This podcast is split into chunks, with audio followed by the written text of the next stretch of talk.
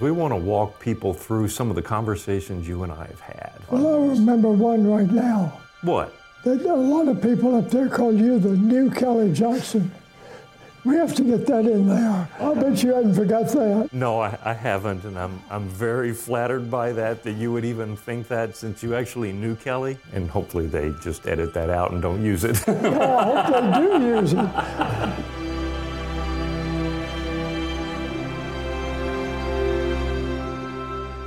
You may recognize Steve Justice, retired Skunkworks Director of Advanced Development Programs. Earlier this year in February, Steve met up with his friend Bob Gilliland. Every time they got together, Bob would tell stories about his time as a pilot in such a cool, casual way, as though everyone must understand what it's like to fly in an SR 71 for the first time. Of course, you know, when I told my wife about it, it was like, okay, we'll, we'll always leap at the chance to go out and visit with Bob and his son Robert. And of course, Bob comes fully prepared. He has his flight suit with him and a bunch of memorabilia, uh, a number of books that had the airplanes that he flew in it. It was so good to see him again. And, you know, I'm sitting across from this guy that had more flight test time above Mach 2 and Mach 3 than anybody else. That's the only pilot to have flown every version of the Blackbird, to have worked with all of these just icons in the industry and was just as down to earth as you could possibly get. What an honor it was to be able to spend time with someone that lived what I only get to read about. I'll carry that always.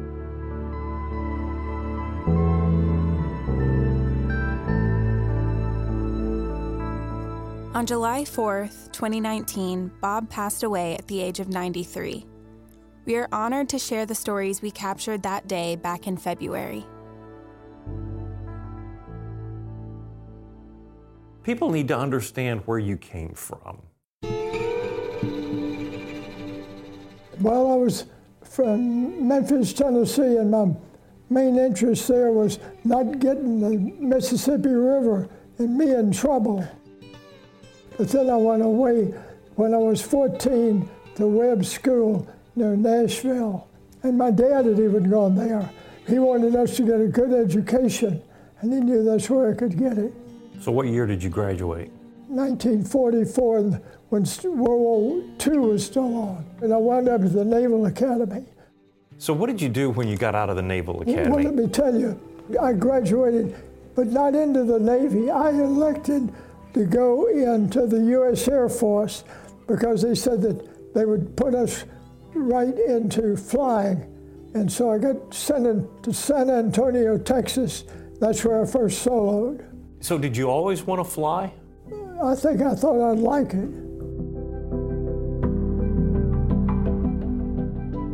So, you go into the Air Force, and uh, do you immediately go into pilot training? Yes.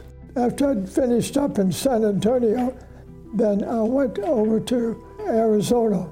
But they had a rule over there that if you're over uh, six feet tall or over 180, you had to go uh, to big bombers. And uh, I was over on both counts. Another guy from the Naval Academy, but he, he was a short guy.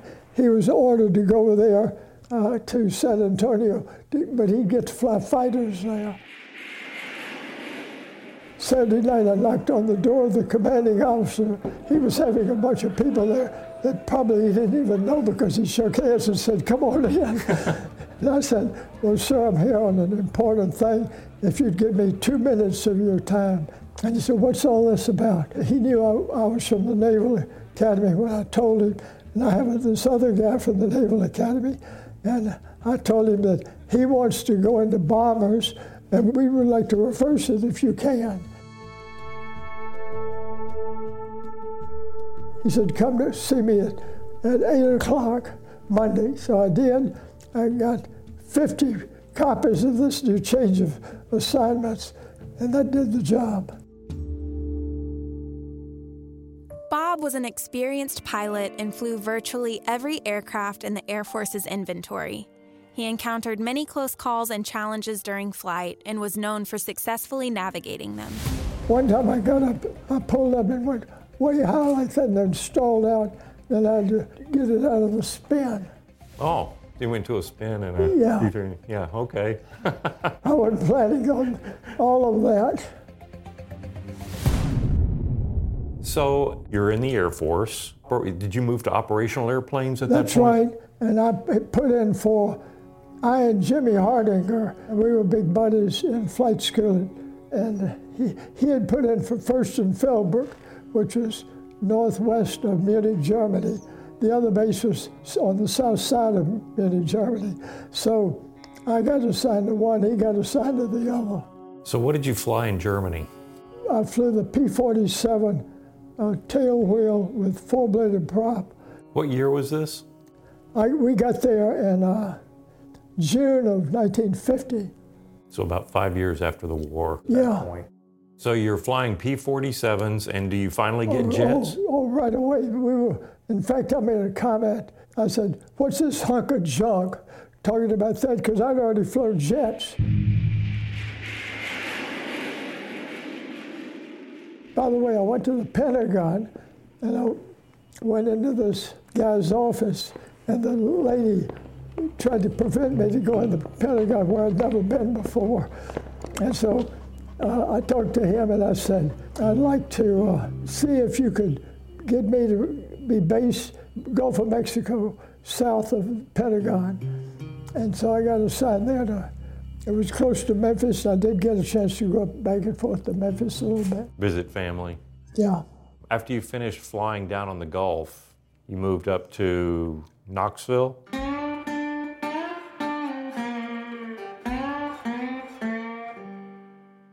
My dad, he called me up when I was down there on the Gulf of Mexico, says, uh, I'd like you to come up here and you can join the Air National Guard and help me in my work. And so I, I took him up on this and called the Guard and said, hell yeah, we'd like to have you in the Memphis Guard. So I was in the Guard in Memphis. I got in the Guard in Knoxville. And when I got in the Guard in Knoxville, I flew this airplane here. Steve mentioned how Bob came to this interview equipped with his books and memorabilia. Bob was pointing to a photo of the F 104 Starfighter. So this is where you flew the 104 for the first time. Yeah, but that's the one that let me get hired by Lockheed. Was the 104 an exciting airplane to fly? Very much so. It was terrific. It was faster than any of the other airplanes. How fast did you go in an F-104? Uh, this thing will go Mach 2 Did you ever go Mach 2? constantly. And so it's because of that thing that I got in with Kelly Johnson. He designed it. So tell people what it's like to fly an F-104. Well, w- one thing about it, you got a nose wheel and tires, and, and you got an afterburner. And so if you put on the afterburner and you don't let the thing roll ahead, it can blow a tire. So you had to be very careful about using brakes. Yeah, you say exactly. You listen, you go burner, and you better be have everything all free to, to accelerate.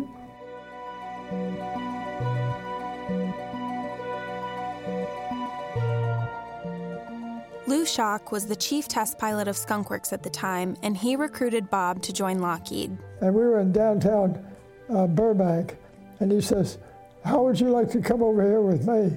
And so I said, Okay, tell me about it. He says, I can't. I said, How do I, how do I know I would like coming over there with you? He says, You don't. So that was the conversation we had. It was a beautiful day while we were driving. Why did you decide to take him up if you couldn't know about it? I guess I knew that they were they were doing something secret and good, so that's why I assumed that would be the case. So Kelly Johnson called me over to his office. He knew I was flying this. Once again, that tap is Bob pointing to a picture of the F 104. So he said, I got something that flies higher than this, flies further than this. Uh, and so then he stands up. It was just me and him in his office. And he said, Now let's go ahead and take a look at it. And so that was the secret one that was hadn't flown yet. This was the A-12 Oxcart, the CIA. Yes, only fighter pilots could fly that. So Kelly walks you over to this hangar. Yeah. And you, you, and I you could walk tell it in. was high and fast and heavy. What did, what did you see when you walked through the door? Nothing. They didn't have any black stuff on it. It was uh, 94% titanium. That's what I could see on the first time I looked at it. So was it still being built when you saw it? Yeah, this thing was under construction. Oh, and then after that, uh, since it wasn't ready, Kelly told me to come on over in two weeks.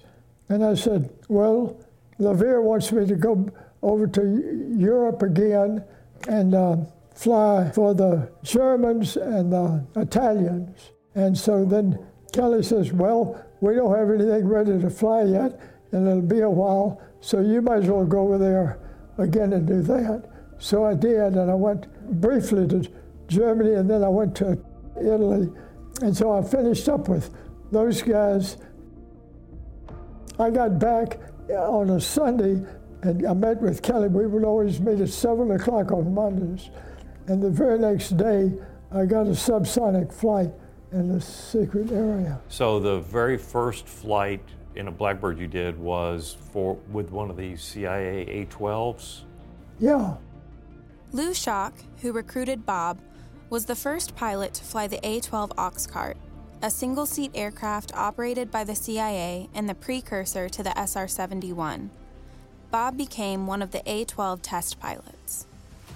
So you fly the, the, the A-12 the first time. Was it still kind of in its natural metal color, or had it been painted black yet? Oh no, they, they had didn't anything on that thing painted black yet. All that was silver. later. One thing I forgot to mention, that we had a different engine at first too. Yeah, you actually had the Pratt & Whitney J75s Yeah. inside that. Exactly. And so when you'd get the thing, you accelerate on out and climb, and then that's when we'd blow engines all the time. In the beginning, we, we would blow them very frequently. Before we moved on to the G75, it would be better to go beyond it to 3.2 Mach. When you say blow an engine, what? The engine wouldn't blow up. It wouldn't, it wouldn't destroy the engine. They could go back and fix it, but it would blow up as far as you were concerned. Bob is describing an engine unstart, where the compressor of a supersonic aircraft's engine suddenly stalls. Steve describes what a pilot would experience during an unstart. One engine stops. At that point, as I remember, the Blackbird has, when it's at cruise, has around 15,000 pounds of drag on it, basic drag. And when you get an inlet unstart, it's about 7,000 pounds of drag that shows up on one side of the airplane extra all of a sudden. So the drag goes up by 50% on one side of the airplane, causing the airplane to yaw violently to one side. The airplane would hit the pilot in the helmet on the side that the engine was still good. That's how he knew which engine was good. When the inlet went unstart and you would try to restart it, Generally, they wouldn't restart it once you slowed down. it would restart. Do you, do you have any idea how many unstarts you experienced? No, I don't. A bunch? Yeah, it's part of the Every flight? part of the program. Yeah, I think, yeah, it was pretty much a re- unstart on every flight.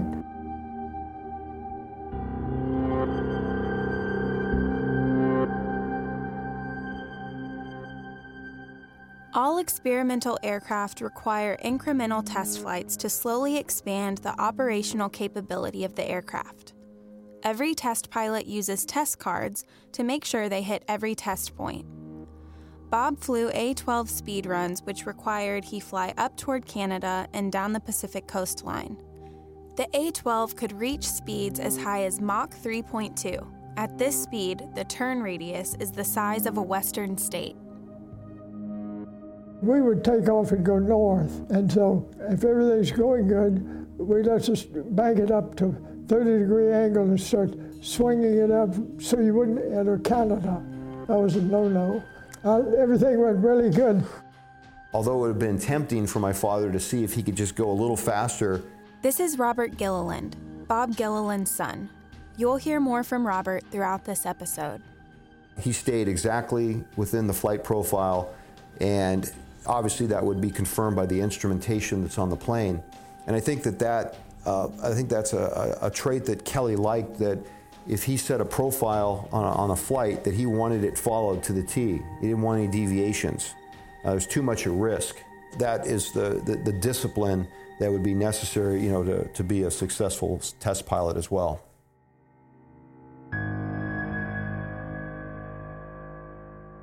I remember when I was way high and I flamed out, then I would try one engine and look, and it wouldn't light. I'd bring it back. Then I'd try the other engine. And then I kept going down, and then pretty soon I'm going both engines, but couldn't get a light out of any of them. In the past, you have a deal like that, you light it up, and everything's normal again. Were you going supersonic? Oh, good God, yes.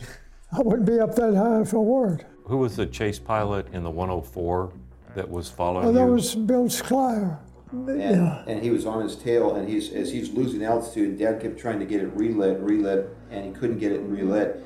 And he was on the uh, talking to the tower, and he said, "I said this looks bad," and I knew they had 30 knots on the ground too. Right, and so as he's the nose is coming down, and, and uh, Skliar is going right down with him, and Dad every time he tried to get a relight, you know, hit the throttle, and then you know it would flame out.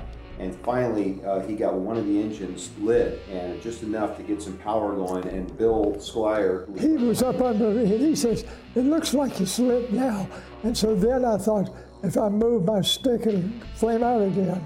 So I went and did a, a landing out of that deal where I was afraid to move the throttle, and so I landed downwind, which was already a high wind, and so then I touched down, and then I thought, oh, I better pick it up like this and slow down a little bit. And I did, but anyway, I got back okay. That was a very close call because Skliar helped me a lot. Is that the closest you've had to come to ejecting from an airplane? Uh, I would say I can't remember having one closer. Dad, uh, when he was doing the 104 flight tests, he had five dead stick landings in an F-104, and that was another reason that Kelly selected Dad for the SR-71 program as well. He, yeah, he brought him back. You know, I, I, had five him. dead stick landings in this thing, where the engine quit and you can't get a restart, and you decide to land it instead of eject. But it'd been uh, a lot safer ejecting on these things. Why did you make the decision to try to land? Because I was flying the damn thing at first seven days a week, and on the weekend I could practice them up. And as I got better at it, I had more confidence in it. So you felt better trying to land it? Yeah, and I did it too, five of them. I, didn't, I don't know of anybody that did that many. Kelly quickly heard about Bob's successful dead stick landings from Tony LeVier and wanted him to be a test pilot for the SR 71 program. You're one of the few people around this that actually worked with Kelly closely and, and knew Kelly. What was Kelly like? For one thing, he's paranoid on security. He was, he was, it, security was very important to him. Yeah. What was he like as a person? Was he smart? Oh, yeah. When he was 27 years old, that's when he designed that other airplane during World War II that went from Burma to Berlin, right. more than anywhere around the world. He was only 27 when he did that one.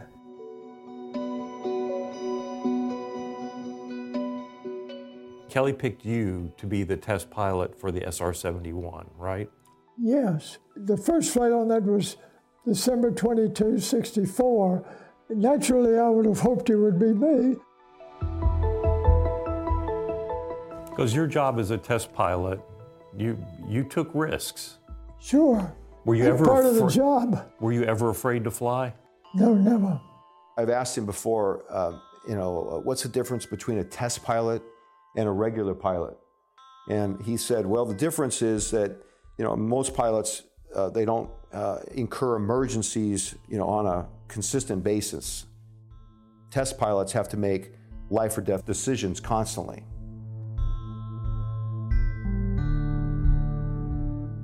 You know, one of the things about the SR 71 program that my father did not know on the first flight that it was a milestone program. That is, Department of Defense was going to pay Lockheed a bonus if they could get the first flight of the Blackbird, the SR 71, before January 1 of that upcoming year. I don't know, it was about a month or so before the first flight. Kelly Johnson came up to my father and asked him, uh, How do you feel about going wheels up on the first flight? One thing my father was very good at was that he'd always want to talk to the engineers, the different engineers that were involved in different aspects of the airplane's design and development, so that he could get a full understanding of what the airplane could and couldn't do and understanding all the mechanisms and the workings of the aircraft. But he felt very confident in the ejection system, so he told Kelly, I'm fine either way. And in this case, the SR-71, if the, if the airplane's landing gear did not retract uh, as needed, then the pilot would have to eject. There's no bellying in this airplane. And then you, you lose your prototype aircraft, you've lost millions of dollars, and you've set the program back years. So when dad said, Sure, I'm fine with it, uh, Kelly said, Well, hmm, let me think about it and let me get back to you. And about a week or so before the first flight, he said, We're going to go wheels up. By going wheels up, Lockheed would get another bonus. And if they went supersonic on the first flight, they get another bonus. And so before the first flight, they have a card, and Kelly set forth the parameters of what the flight would entail and what would be accomplished on the first flight.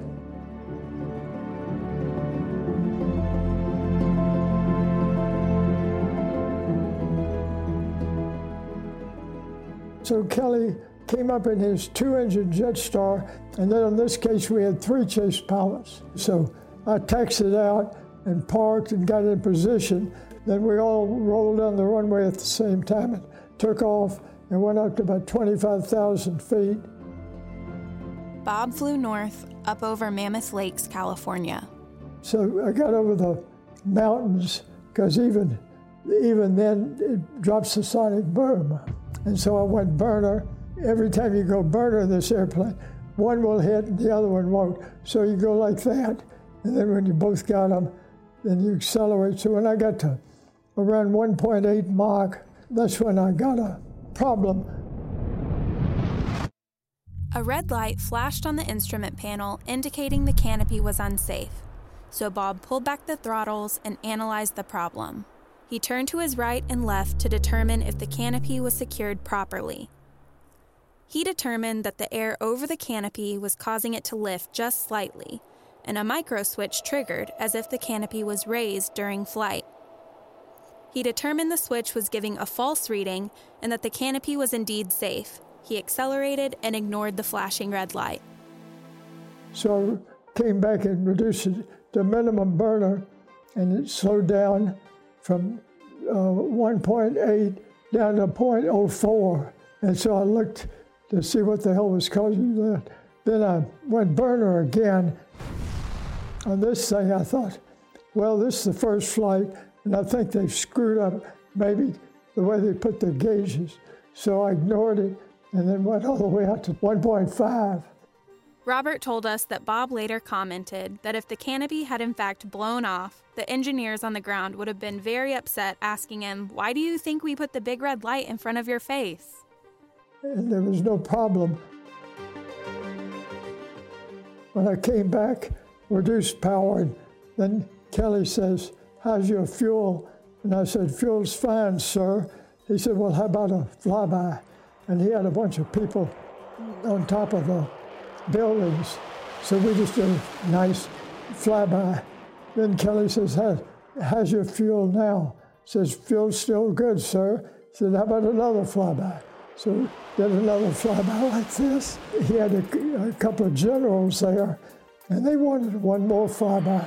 So we did that, but then we had a malfunction, and we started leaking fuel. It was, it was leaking out uh, big time.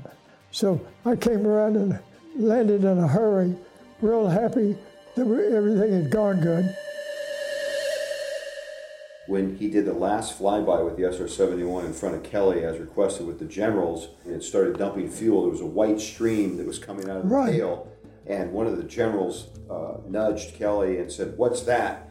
And uh, Kelly had to, you know, embarrassment say, uh, "It's just a minor little uh, problem." But he had later told Dad, he goes, "I wish I hadn't, hadn't asked you to make that last because it was a little embarrassing with the general nudging me like that." Robert, along with his mother and sister, was actually present for the first flight as well. Uh, my mother got a phone call um, for one of her friends who was married to one of the uh, employees at Lockheed in the Skunk Works uh, to inform her that the flight was uh, going off today. And my mom knew at the time that, of course, my dad was a test pilot and worked for Lockheed. And it, she also knew that he was flying something very se- super secret that he wouldn't talk about. And my dad had uh, told her that he was flying something that he couldn't discuss, but that it would be going off very, very soon. And so my dad, in advance, had previously uh, told my mom that uh, if uh, she's able to come out and watch the first flight, this is where I want you to park. And so on that morning, my mom got the call and she drove over quickly to uh, where the, the flight was to take place in Palmdale, parked where my dad had indicated, and I was there, and my sister, my older sister Ann, um, so I was just a little guy at the time. I was two years old. My sister was four years old. He rolled out to the end of the runway. He then uh, released the brakes and then uh, went went down the runway. And as he came overhead, uh, my mom recounted to me that my sister and I immediately were uh, just terrified by the loud engines. I think we were both probably in tears at that time. And uh, he came, you know, screaming overhead. And uh, my mom was there, and she said the tears were rolling down her face willing, you know, the plane off the ground, so to speak. Dad disappeared off into the, into the horizon.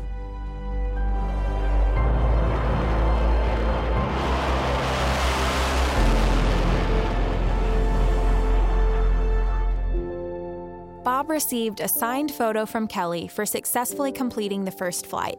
He put uh, in the lower right hand corner uh, to Bob Gilliland, thanks for fine first flight. And then he signed I showed that to Tony LeVier. He says, Hell, I made several, a bunch of first flights for Kelly Johnson. He never wrote anything like that for me.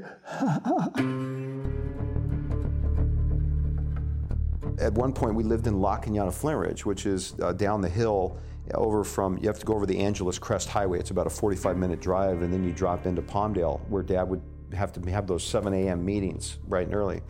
And so he had this uh, Mustang, and it was very, you know, it was a new Mustang, very fast, and he'd go zipping around over the hill and down into Palmdale to make sure he wasn't late for Kelly, because he said, whatever you did, you didn't want to be late for a Kelly Johnson meeting, that's for sure. But I remember one day I was uh, uh, sitting in his car, and I opened, I was in the passenger seat, and I punched the glove box open, and all these yellow tickets came flying out. and I, I realized at that point that when you fly Mach 3.2 in the world's highest and fastest airplane, it takes a little getting used to to go slow again when you're in your car.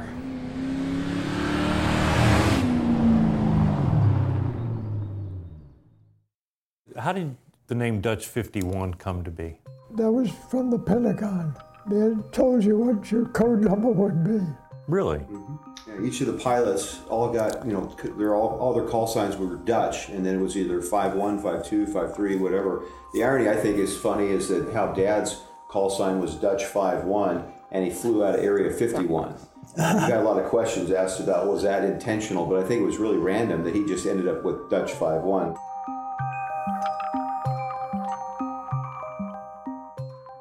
What did it feel like to be able to talk to people about the Blackbird for the first time out in public. Do you, do you remember doing that? I, I would be careful who, who uh, I knew I was used to doing things that were secret, keep it secret as far as I was concerned.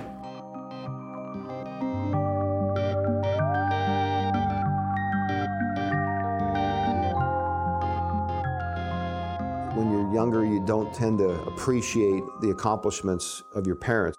I knew he flew this black airplane that was really fast, and uh, and I just thought it was normal. You know, I didn't think that it was. And, and all the friends that would come over to our house when I was a kid were astronauts and test pilots. So it seemed very normal to me that you know this is just his job and this is what he does, and there wasn't anything super amazing about it. Although I do remember one occasion when I was at one of my friends' homes. Uh, I was somehow I got on the subject of my father talking about what he flies. He flies this black airplane that goes so fast he can you know fly faster than a 30-06 bullet. And uh, I remember the parent kind of looking at me like smiling, you know, with this kind of look like, oh, what a creative imagination he, he must have. But I just growing up uh, in the, the, this kind of shadowy world, it was very different, very you know interesting. And as I got older, I got to appreciate it more. All, although he did all these amazing things, you know, flying the world's highest and fastest airplane, nobody knew about it because it was top secret. It was not to be spoken, you know, not to be uh, discussed. And so he really didn't obtain fame uh, and recognition for what he has done until much later in his life. It's very kind of uh, strange in, in, the way that uh, he's my father, and yet I see this American aviation icon. But I look at him as he's just my dad. He's my father that was, uh, I think, in the right place at the right time, who happened to have all the skills necessary to, to accomplish the job.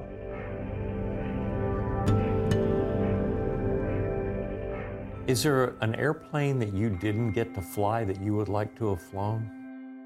Well, I'm sure in earlier days I would have taken up a bunch of them if I could have. What kind of airplanes did you want to fly? Fighters? Yeah, the fighters, the world's best. The world's best? Yeah. And they, we don't see anybody else at 85,000 feet. There was nothing comparable. And uh, when it would go 3.2, that's the maximum speed of the airplane. And when you're going that fast, you're at 85,000 feet going big time. What was the view looking out the windows of the Blackbird? I know you didn't look out much. Well, I was all enthralled with flying the airplane. You know, I like doing that. I was doing what I wanted to do. That's, after all, that's why I left Tennessee and went all the way over to Lockheed in the first place. Let me ask you this. You and I have talked about this before, but you're forever tied to history. When you reflect on being the first person to fly the Blackbird and know that forever your name is going to be tied to that, what goes through your head? Are you, are you humbled by it? I'm grateful that I was in a position to do that. and still am. Very proud of that?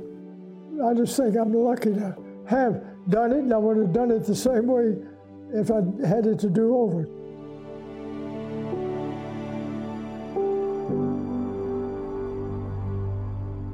Inside Skunkworks is produced in Palmdale, California, and Fort Worth, Texas.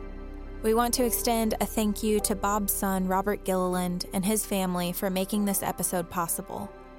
For a full transcription of this episode, visit lockheedmartin.com slash inside skunkworks.